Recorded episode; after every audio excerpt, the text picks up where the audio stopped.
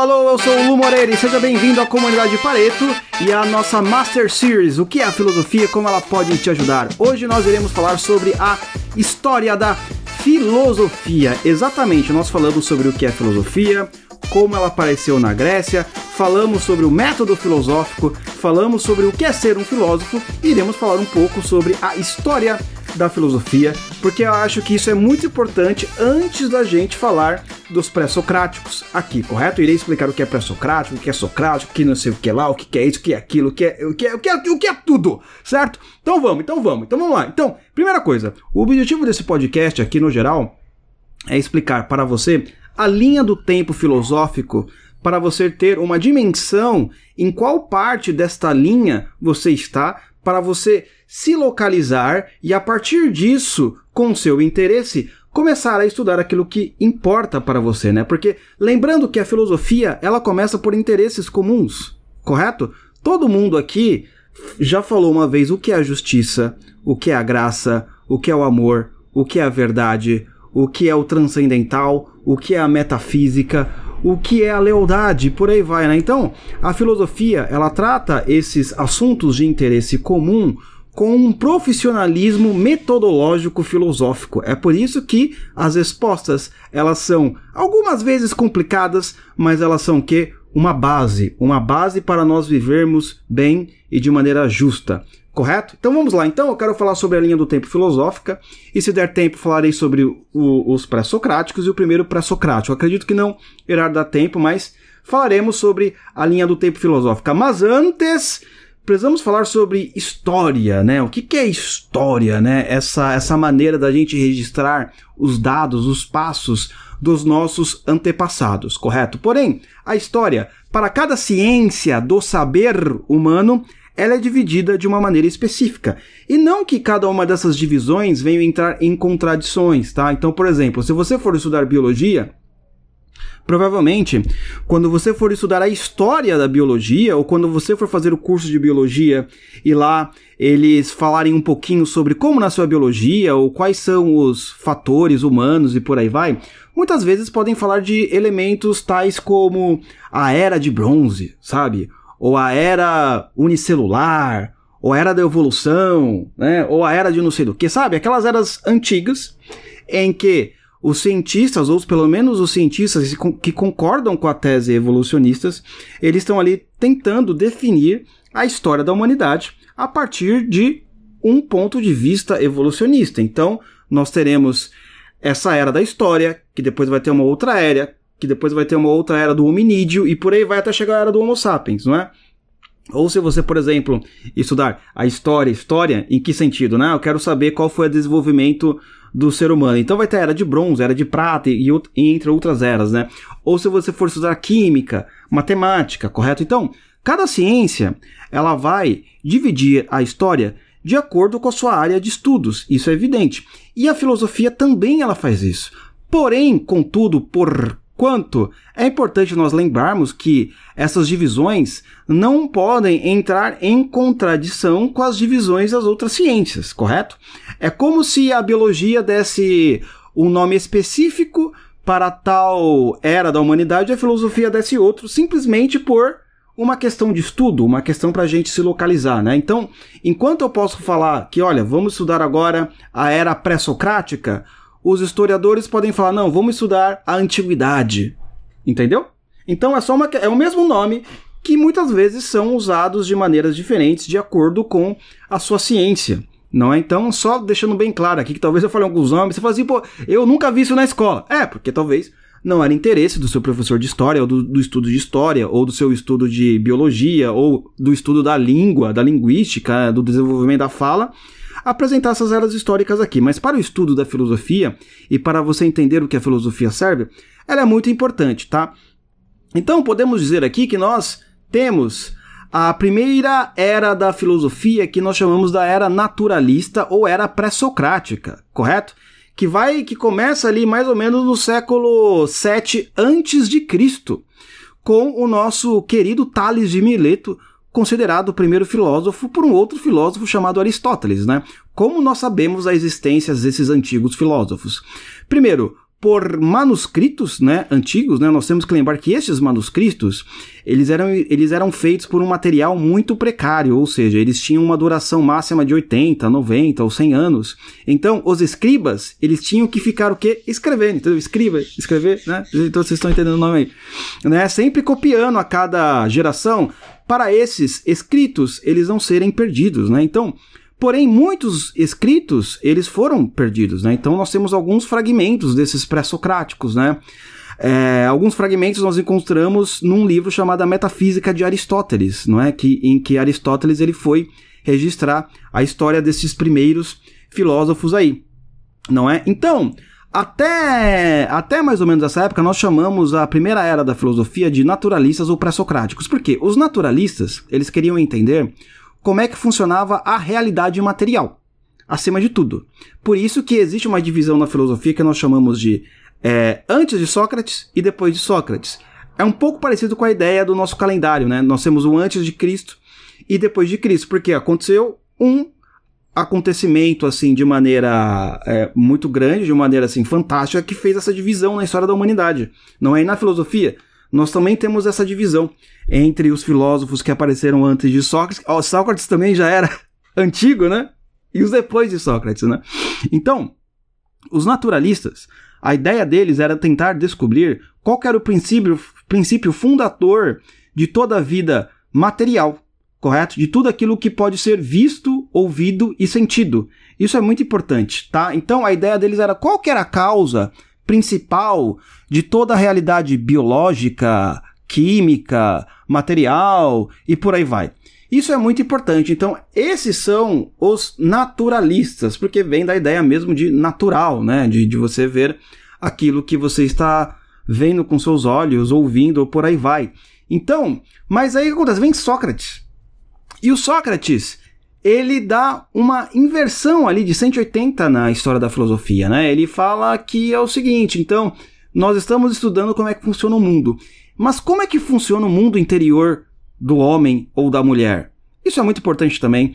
Nós chamamos isso de, de inversão ou da grande virada socrática. Agora, tentar entender o que é a natureza humana, se existe alma ou não, qual que é o destino do homem, se todo homem ou mulher tem, uma de, tem um dever universal, ou existem culturas que são iguais, ou todas, ou elas são diferentes, existem culturas superiores ou culturas inferiores, existe o bem ou o mal, existe a moralidade, existe a verdade, a verdade absoluta, a verdade é relativa, ou existe a mentira? Existe o mal e o bem são duas entidades separadas? Ou o mal ele é a corrupção do bem? E é o Sócrates aí que inaugura essa ideia de você agora tentar estudar os princípios morais e a natureza do ser humano. Então, enquanto os pré-socráticos eles queriam justamente estudar como funciona a natureza, né, o mundo material, o cosmos, né, o universo, Sócrates quer estudar o quê? O cosmo interior, o universo interior de cada ser humano. Então, existe essa diferença aí, né? Então, depois de Sócrates, vai ter Platão, vai ter é, Aristóteles, como vocês sabem, né? Vai ter até aquele, o estoicismo, que hoje muito se fala na internet sobre os estoicos, né? Toda aquela parada de você ser, é, resistir, ser é, um impávido colosso perante as adversidades da vida, não é?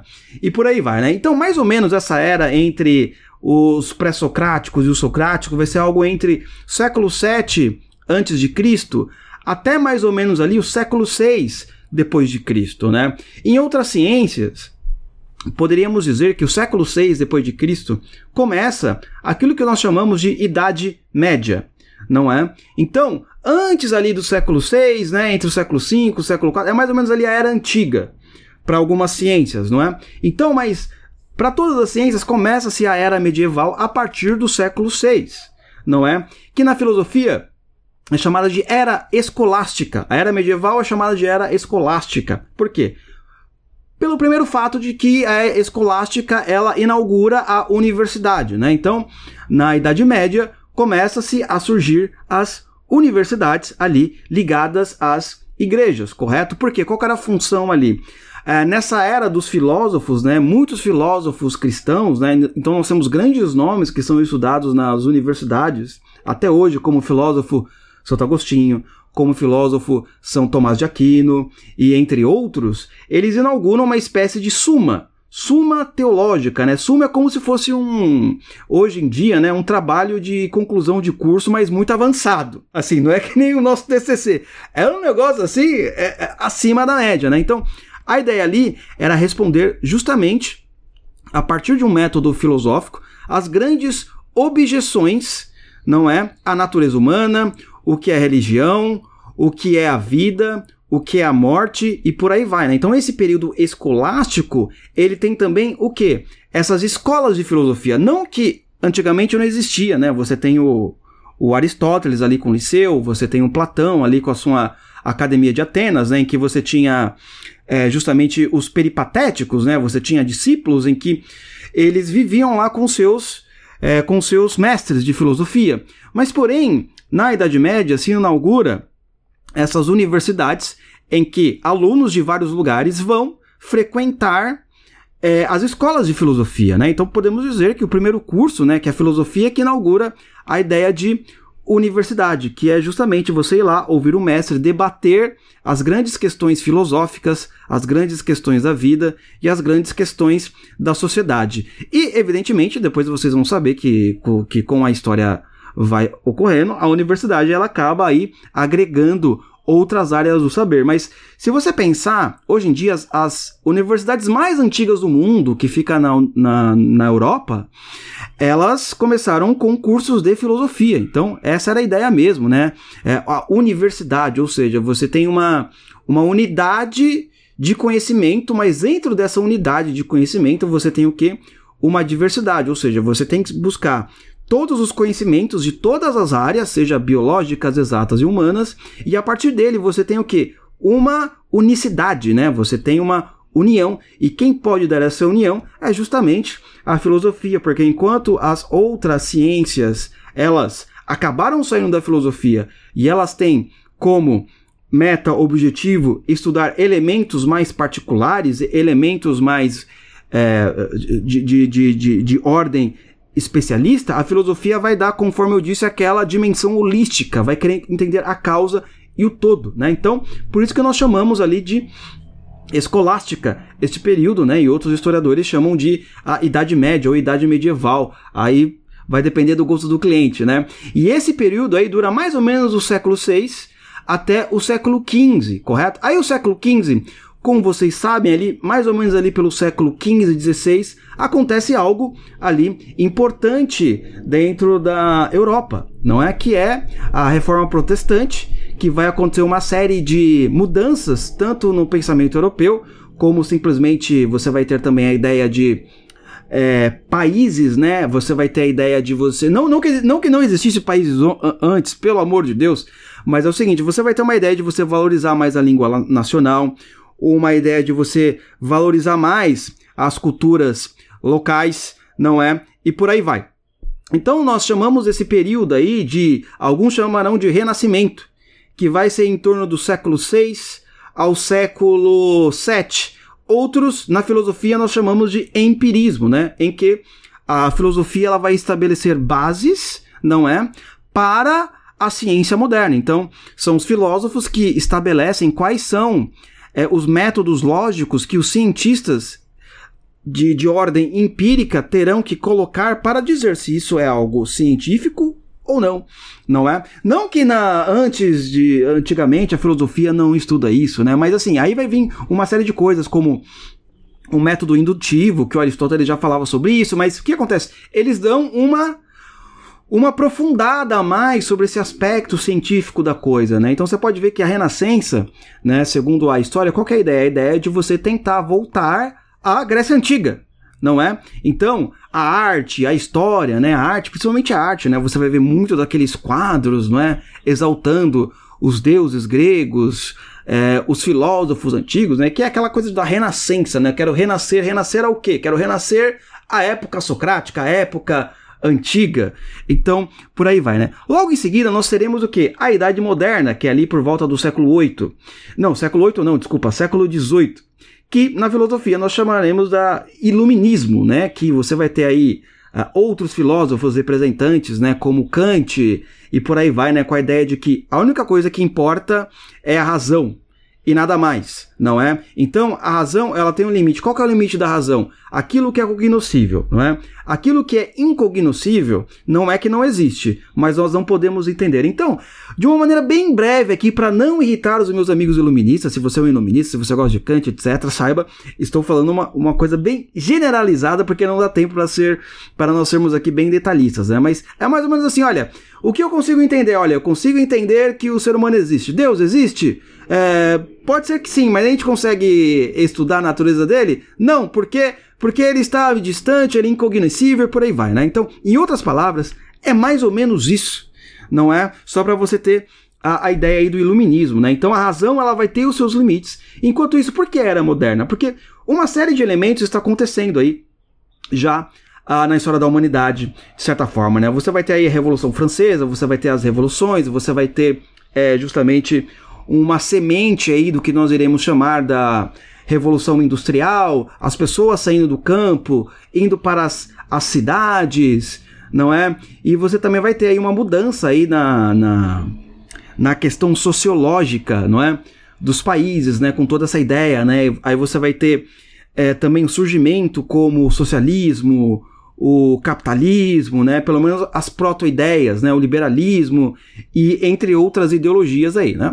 Então, agora, do século XIX ao nosso século atual, os historiadores eles têm uma certa dificuldade para definir em que era nós estamos, porque é muito difícil você de fato definir em que era você está, não é? Alguns chamam de era contemporânea, outros chamam de pós-moderna, outros chamam de pós-contemporânea e por aí vai, né? Eu gosto do alguns filósofos, né, chamam de a nossa era de era das ideologias. Por quê? Porque no geral muitos dos filósofos que é, surgiram né, a partir do século XIX, é, eles, que, eles desejam e querem fazer uma filosofia que consiga responder aos anseios políticos de tal é, cidade, de tal país ou de tal nação. Então, muitas das filosofias que elas acabam surgindo é, de certa forma, uma semente de uma ideologia. e o que é uma ideologia, né? Eu acho que essa é uma, uma boa pergunta para a gente tentar responder aqui no nosso podcast, né? Pelo próprio nome é ideologia, né? Então é uma ideia. Mas não basta ser apenas uma ideia, porque ideia qualquer um tem, né? Então só porque você tem uma ideia, você é um ideólogo? Não. O que acontece? A ideologia, ela tenta compreender, é uma ideia que tenta compreender qual que é a origem dos problemas humanos, não é? Qual que é a causa dos problemas humanos, quais são os efeitos dessa causa e qual é a resposta desse problema, correto? Então, qualquer ideologia ela vai ter essa função. Então, ela vai dizer qual é o problema do ser humano, não é? e como isso pode ser resolvido. Então, se a gente pegar a título de exemplo aqui, o marxismo, não é? Então, qual é a ideia dele assim? Você vai pegar, por exemplo, que a ideia de que o homem é o problema da sociedade atual é porque o problema é, é, é existe o que uma briga de classes, não é? A partir da história toda. Então é, era sempre o, o, escravo contra o senhor, o servo contra o senhor feudal.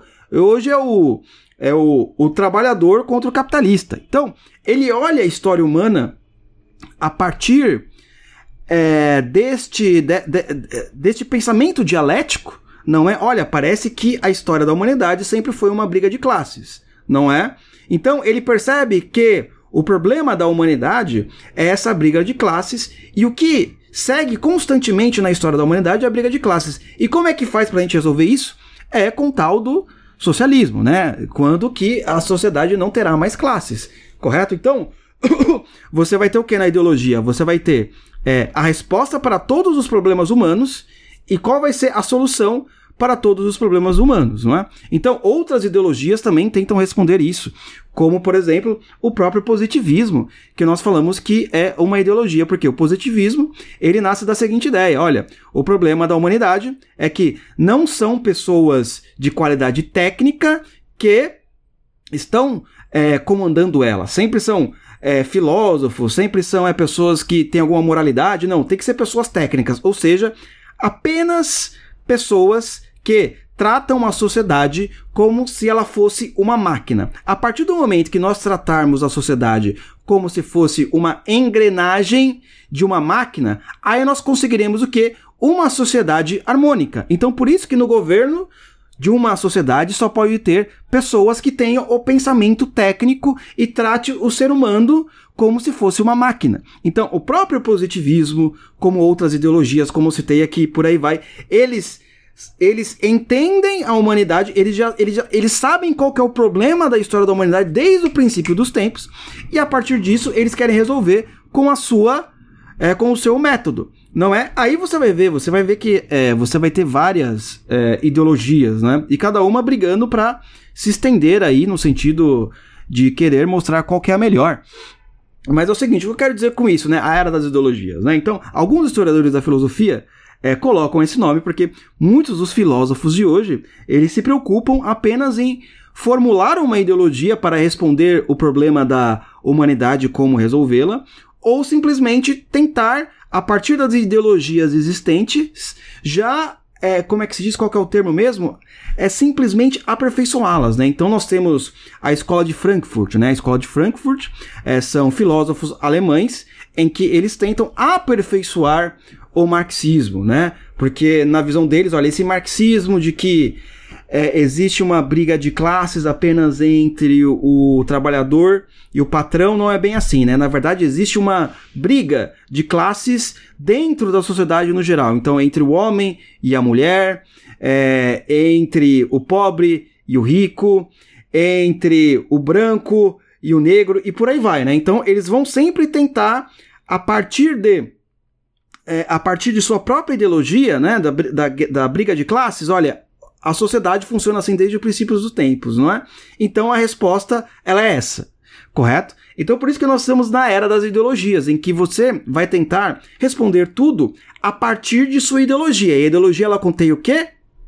Qual que é o problema da humanidade desde o princípio dos tempos e como nós podemos resolvê-la, né? Agora, evidente que existem filósofos que são contrários a essa ideia. A primeira alguns críticos, né, alguns filósofos dizem, como Ortega e Gasset, falam que isso é um absurdo, você tentar é, resumir toda a história humana a partir de uma ideologia. Seria muita pretensão, seria quase uma arrogância é, metafísica, em que nem os primeiros filósofos jamais tentariam é, querer falar sobre uma coisa dessa, não é? Então nós temos filósofos que também são contra essa ideia, não é? Então, mas é isso, não é? Então, pessoal, seguinte, é, estamos aqui 22 minutos, falamos sobre a história da filosofia, então separei aqui a, a história da filosofia em cinco partes. Então, os pré-socráticos ou os naturalistas, né? A escolástica, o empirismo, o iluminismo e a era das ideologias, correto? Então, é, isso vai ser muito importante que você pode identificar por exemplo, qual era da filosofia é mais importante para você? O que você desejaria, na verdade, estudar mais? E também você saber hoje em dia por que será que os filósofos muitas vezes falam muito sobre política, falam muito sobre ideologia, né? Nem todos, evidentemente, né? Porque é uma era que a gente está vivendo, né? Então cada era vai ter a sua a sua pretensão filosófica mais, vamos dizer assim, avantajada, por assim dizer. Certo, meus amigos? Então, não se esqueça de comentar aí abaixo e vamos até o próximo episódio. Fui, valeu!